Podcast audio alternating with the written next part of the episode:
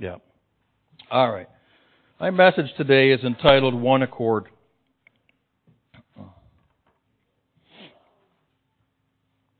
Today is the day in the Christian church calendar when we commemorate and celebrate the day of Pentecost, which signals the beginning of the church age empowered by the Holy Spirit.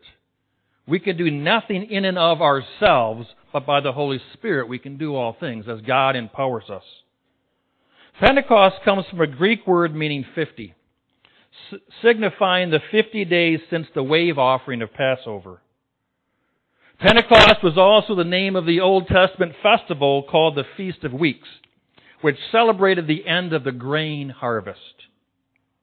So what does a grain harvest, or what does grain have to do with the birth of the church? Actually, it has much to do with the birth and the growth of the church. I want to take you to John chapter 12 verse 24. Jesus says, Most assuredly I say to you, unless a grain of wheat falls into the ground and dies, it remains alone, but if it dies, it produces much grain. Here Jesus prophetically describes what his death would produce. Without his sacrifice, there would be no church, and no way for anyone to reach heaven and eternity with our Lord. But because he willingly gave his life as a payment for our sins, he sowed a seed of perfect love that is still bringing in the harvest today. That's why any of us and all of us are here from that seed that he sowed on Calvary. When people accept his sacrifice and repent and choose to follow him. Thus, the opening chapter of, of, of Acts chapter 2 makes a whole lot more sense. Acts 2 verse 1 says, When the day of Pentecost had fully come, they were all in one accord in one place. See, the reason why the day of Pentecost had fully come is because Jesus, the divine grain of wheat, who died and then rose again to usher in a great harvest of souls for eternity, because it was what he did. That's why the day of Pentecost had fully come. On this day of Pentecost, there's one factor, however, that really sets the stage for the Holy Spirit.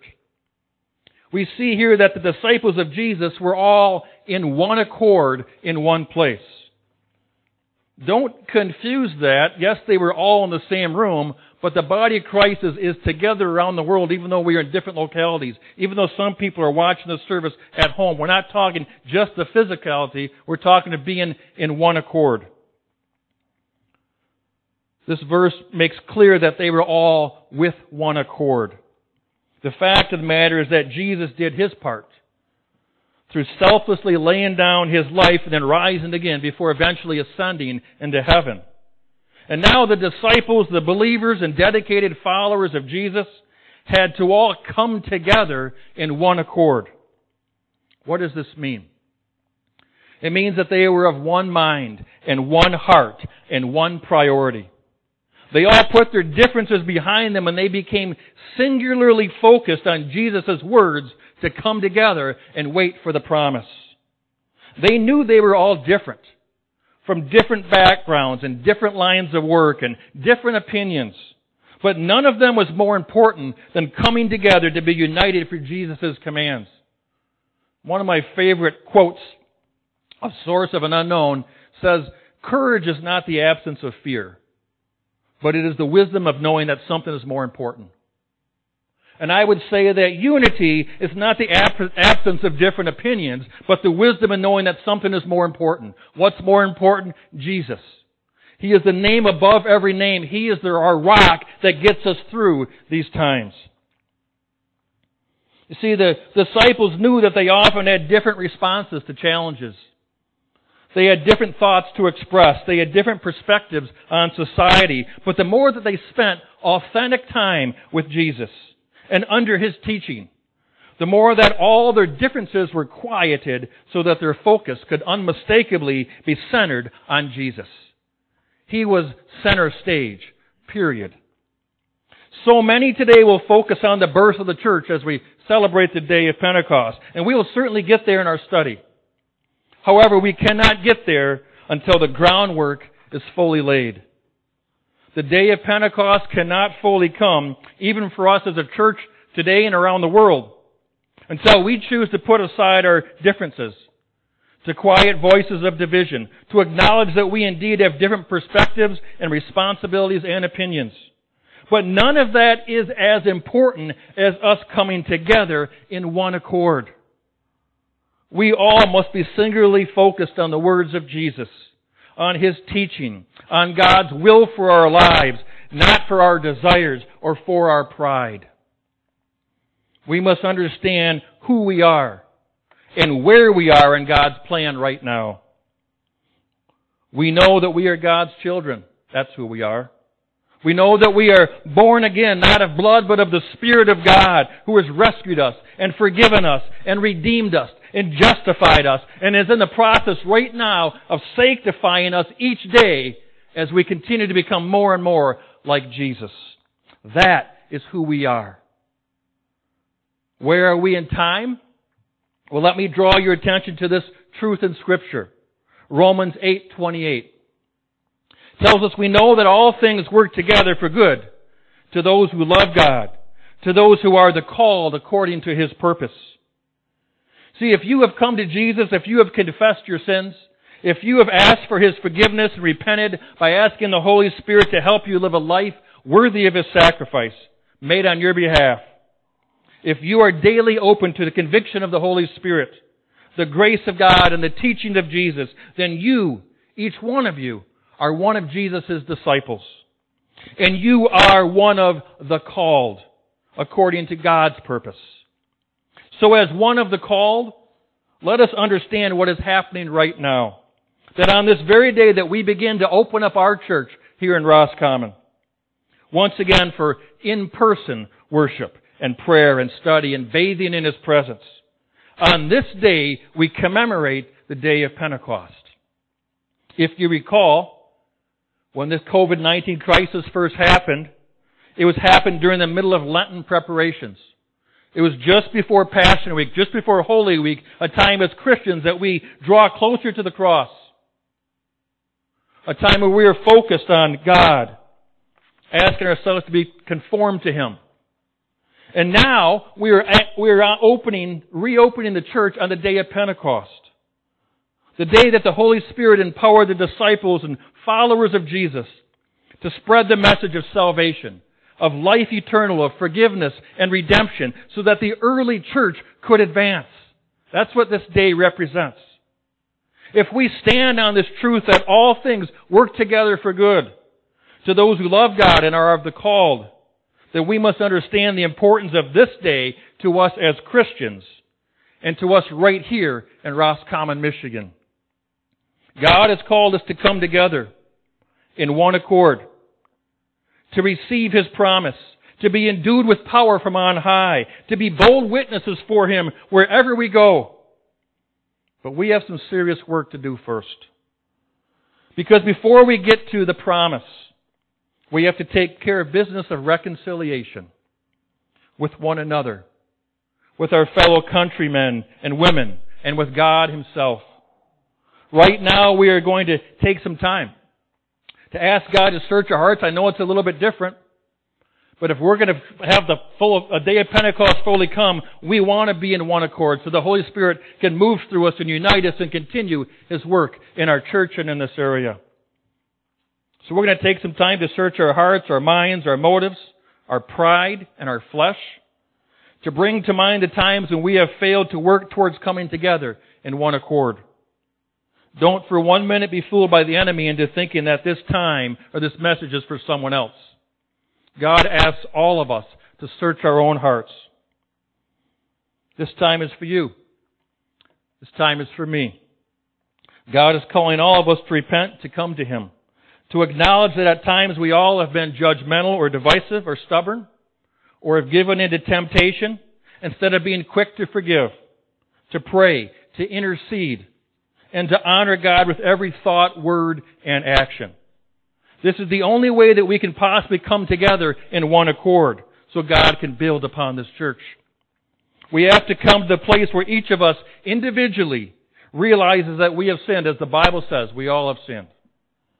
that we have messed up, that we have judged our fellow man or woman, that we have given into temptation, not only against one another, but against God. This, in fact, is where King David, the great king of Israel, found himself when he repented of his sin with Bathsheba. We see it in Psalms 51, verse 1. David cries out and he says, Have mercy upon me, O God, according to your loving kindness, according to the multitude of your tender mercies, blot out my transgressions. Why did David cry out for mercy? It was because greater than anything else, he had sinned against God, and he knew it. David knew he was guilty. He wasn't blaming his choice to sin on anyone else. He wasn't justifying it or assuming it, it was only between him and Bathsheba and her husband. He knew he had sinned against God. David acknowledged his own guilt before God and he pleaded for God's mercy. Psalm 51 verse 2, he continues, Wash me thoroughly from my iniquity and cleanse me from my sin. You see, David did not, did not stop at just acknowledging his sin. Too many people ref- confuse repentance with confession. It's not just saying you did something wrong, it involves an action. What are you going to do to repair that relationship?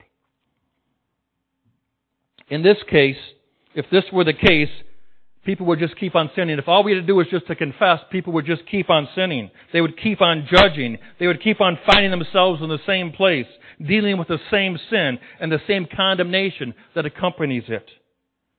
Maybe this has happened with you. And you've wondered why you find yourself in the same place and the same confession and the same prayer over and over again. Listen, there is hope because Jesus is our healer. Jesus is our answer. Jesus wants to point us the way where we are healed so that we can serve Him. If it is you, don't fret. Don't condemn yourself. Don't stay in your guilt. Come to Jesus. Follow David's lead, asking God to wash us thoroughly from our iniquity and to cleanse us from our sins. Ask God to cleanse your conscience, to wipe away your condemnation, to cleanse you from all unrighteousness. Don't let your confession be focused only on what you have done or thought or said. Ask God to cleanse you so that guilt and condemnation no longer keep you in bondage. Psalm 51 verse 3. For I acknowledge my transgressions, and my sin is always before me. Like David, we must fully come clean. Acknowledge our transgressions and realize that our sin is always before me. We may be able to hide it from others, but we know that our sin is always before us. And therefore it is always between us and God until we come to the place of repentance and repent of our actions and turn to God asking for His mercy. Psalm 51 verse 4. Against you, you only have I sinned, and done this evil in your sight, that you may be found just when you speak and blameless when you judge. You see, when we come to this place of acknowledging that our sin, that every sin is against God, that we have done evil in His sight, then we tell God that we understand that all sin must be judged like God says. And God is just to do that. This is the place of repentance that few come to. We are too quick to let ourselves off the hook, or to justify our actions, or to blame someone else. We're too quick to announce that we're under grace, instead of being humbled like David and being completely vulnerable before God. God does not want to slap you across the head. He does not want to say, I told you so. He wants to say, I love you, and I redeemed you, and I've forgiven you, and I've cleansed you, and I've washed all iniquity from you. That's what our loving God wants to do. And so some of us that maybe we've been raised in a, in a home where we felt otherwise and we're afraid to be vulnerable before God and so we don't fully walk through repentance. But God says, come to me. I already know what you did. I knew what you were going to do before you even did it and I still love you. God asks us to take this seriously. Repentance is a gift that God gives us so that we can restore our communion with Him, so that we can be in one accord so God can move through us as the body of Christ. Amen? We must all come to this place of crying out to God for mercy. For He alone is the lifter of our heads. He alone is the light in the darkness. He alone is the answer to our prayers. He alone is the Redeemer of our souls. And He alone is the Lord God Most High. You see, the only way that we come to this place of being together in one accord is for all of us to acknowledge that we have sinned. We all have messed up. We all have fallen short of the glory of God. And that every one of us, because of that, every one of us needs Jesus. We're not trying to convince people that Jesus is the better way. He is the only way. We need Him. We need His grace and His forgiveness. Therefore, to set the table for being in one accord, let us take some time right now. I know this is a little bit different right now, but in the middle of this sermon message, I feel that we should, God's calling us to take some time right now to allow God to search our souls. Let us focus on ourselves. I'm not get, when everyone's not to have a microphone. We're not projecting this. This is time between us and God to look at our own lives, keeping our attention right here and now.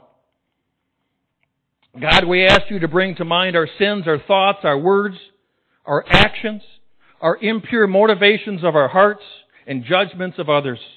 Help us to acknowledge where we have failed and completely turn them over to you right now. Let's take a time of reflection. And as God brings things to your mind, don't dwell on it. Just ask God to forgive you, to release you from that bondage. Let's take some time to search our hearts.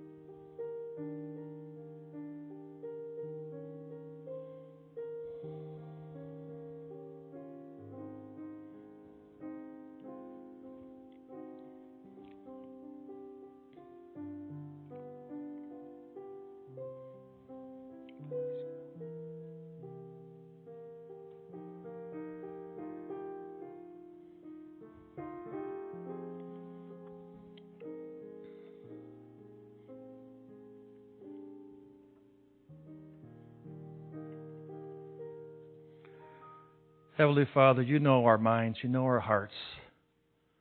We freely lay these things before you. We acknowledge that we have missed the mark, as your word says, every one of us. We need you, Jesus.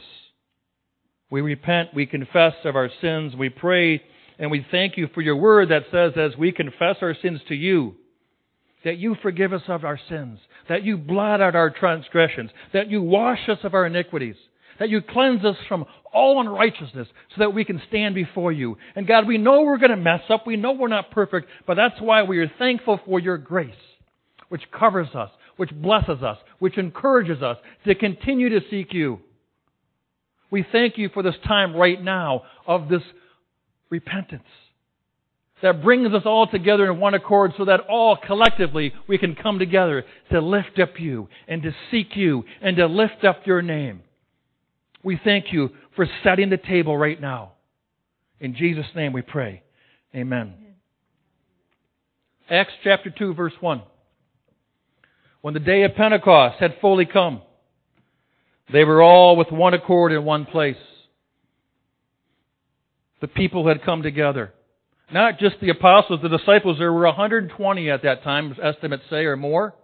They had all come together. They put their differences aside so that God could move through them. God told them to come together and wait for the promise. They didn't just do nothing while they were waiting. They were seeking God and getting ready for their business so that God could move through them so God could advance the church and the world. Just like God desires to do right now. Verse 2, And suddenly there came a sound from heaven as of a mighty rushing wind, and it filled the whole house where they were sitting. We believe there is power when we come together and worship. Where family and friends are back home even right now joining us and praying. But we believe there is a collective power when we come together with one accord and God moves through this place. We need Jesus. We need the Holy Spirit to fill us. Verse 3, Then there appeared to them divided tongues as of fire, and one sat upon each of them. Notice that they were all come together in one place, But when God sent the Holy Spirit, He not only sent it collectively, but He gave each person. There was a tongue upon each person. There's something for each one of us to use our gifts in the way that God has called us to use our gifts. As I shared with you before, the greatest gift is what is needed at the time. Whether it's by hospitality, whether it's standing in prayer, whether it's sharing the love of Jesus, whether may, some of you, God may call you to demonstrate forgiveness, which means you're going to get offended, but by God's strength, you're going to be able to forgive someone, and that's going to open someone's life to Jesus.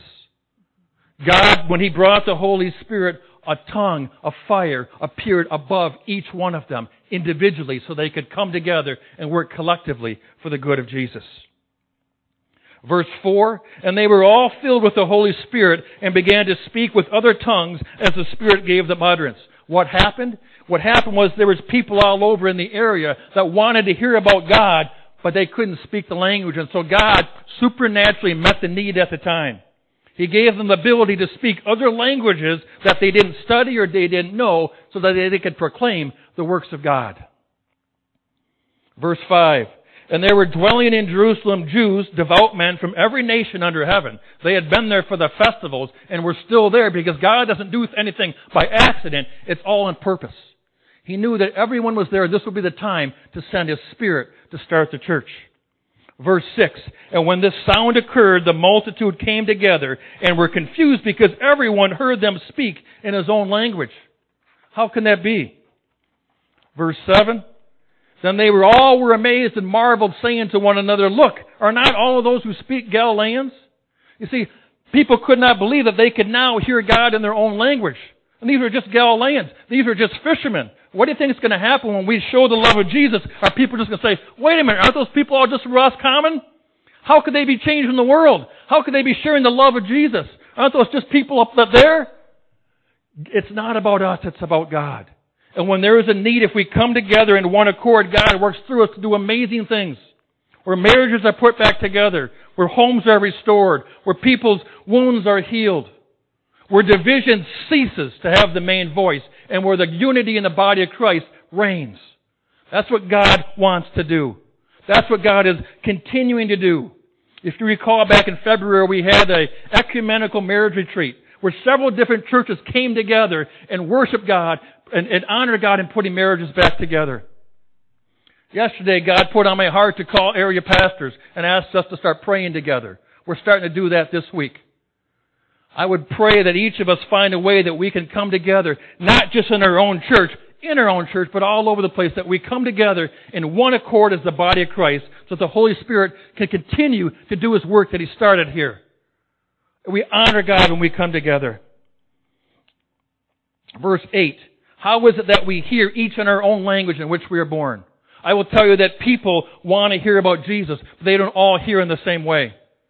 God uses you in your own circles of influence with the people that you, God has put in your life. I cannot evangelize to all your friends because I don't know them, but you have relationships with them, with your family and friends and neighbors. God puts each of us in a circle of influence so that we can share through relationship what Jesus has done with our gifts and with our connections. I thank God for the people in this church who have, um, are deliberate in their connections. One thing we miss the most in all this time is just the fellowship. We miss coming together. I know we can't hug and all that stuff now, but man, I miss the fellowship. I know a lot of you have as well. But that fellowship is for a reason so that we can be strong and united together and the Holy Spirit can move through each and every one of us. Verse 9. Parthians and Medes and Elamites, those dwelling in Mesopotamia, Judea and Cappadocia, Pontus and Asia. Verse 10. Phrygia, Pamphylia, Egypt, and the parts of Libya adjoining Cyrene. Visitors from Rome, both Jews and proselytes. Verse 11, Cretans and Arabs. We hear them speaking in our own tongues the wonderful works of God. God has called all of us from different backgrounds and different cultures and different experiences and different opinions. God's called us all together to be one united voice, to proclaim that Jesus is our only hope right now. Our hope is not found in a political solution, else it would have been solved so far. Our hope is not found in a breakthrough. Our hope is in Jesus. And Jesus has called us to come together right now on this day of Pentecost so that the Holy Spirit can fill us like a mighty rushing wind. That we can do the work of God by loving one another and forgiving one another and demonstrating compassion so that God's work can go forth and people can be redeemed and saved. Hallelujah. Amen. Heavenly Father, we thank you for your blessing. We thank you for the power of your word. We thank you for calling us right now at this time in history to be part of what you're doing.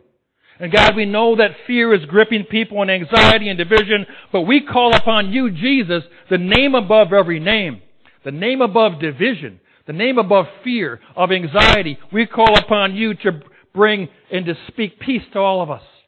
Breathe fresh your Holy Spirit upon each one of us. Empower us to be bold witnesses and bold uh, people who demonstrate forgiveness and love so that the world can see that you are coming for us. We look and we wait for you. Use us, God, in a miraculous way to bring unity and empower this church to go for- forward by your strength and by your might. In Jesus' name we pray. Amen.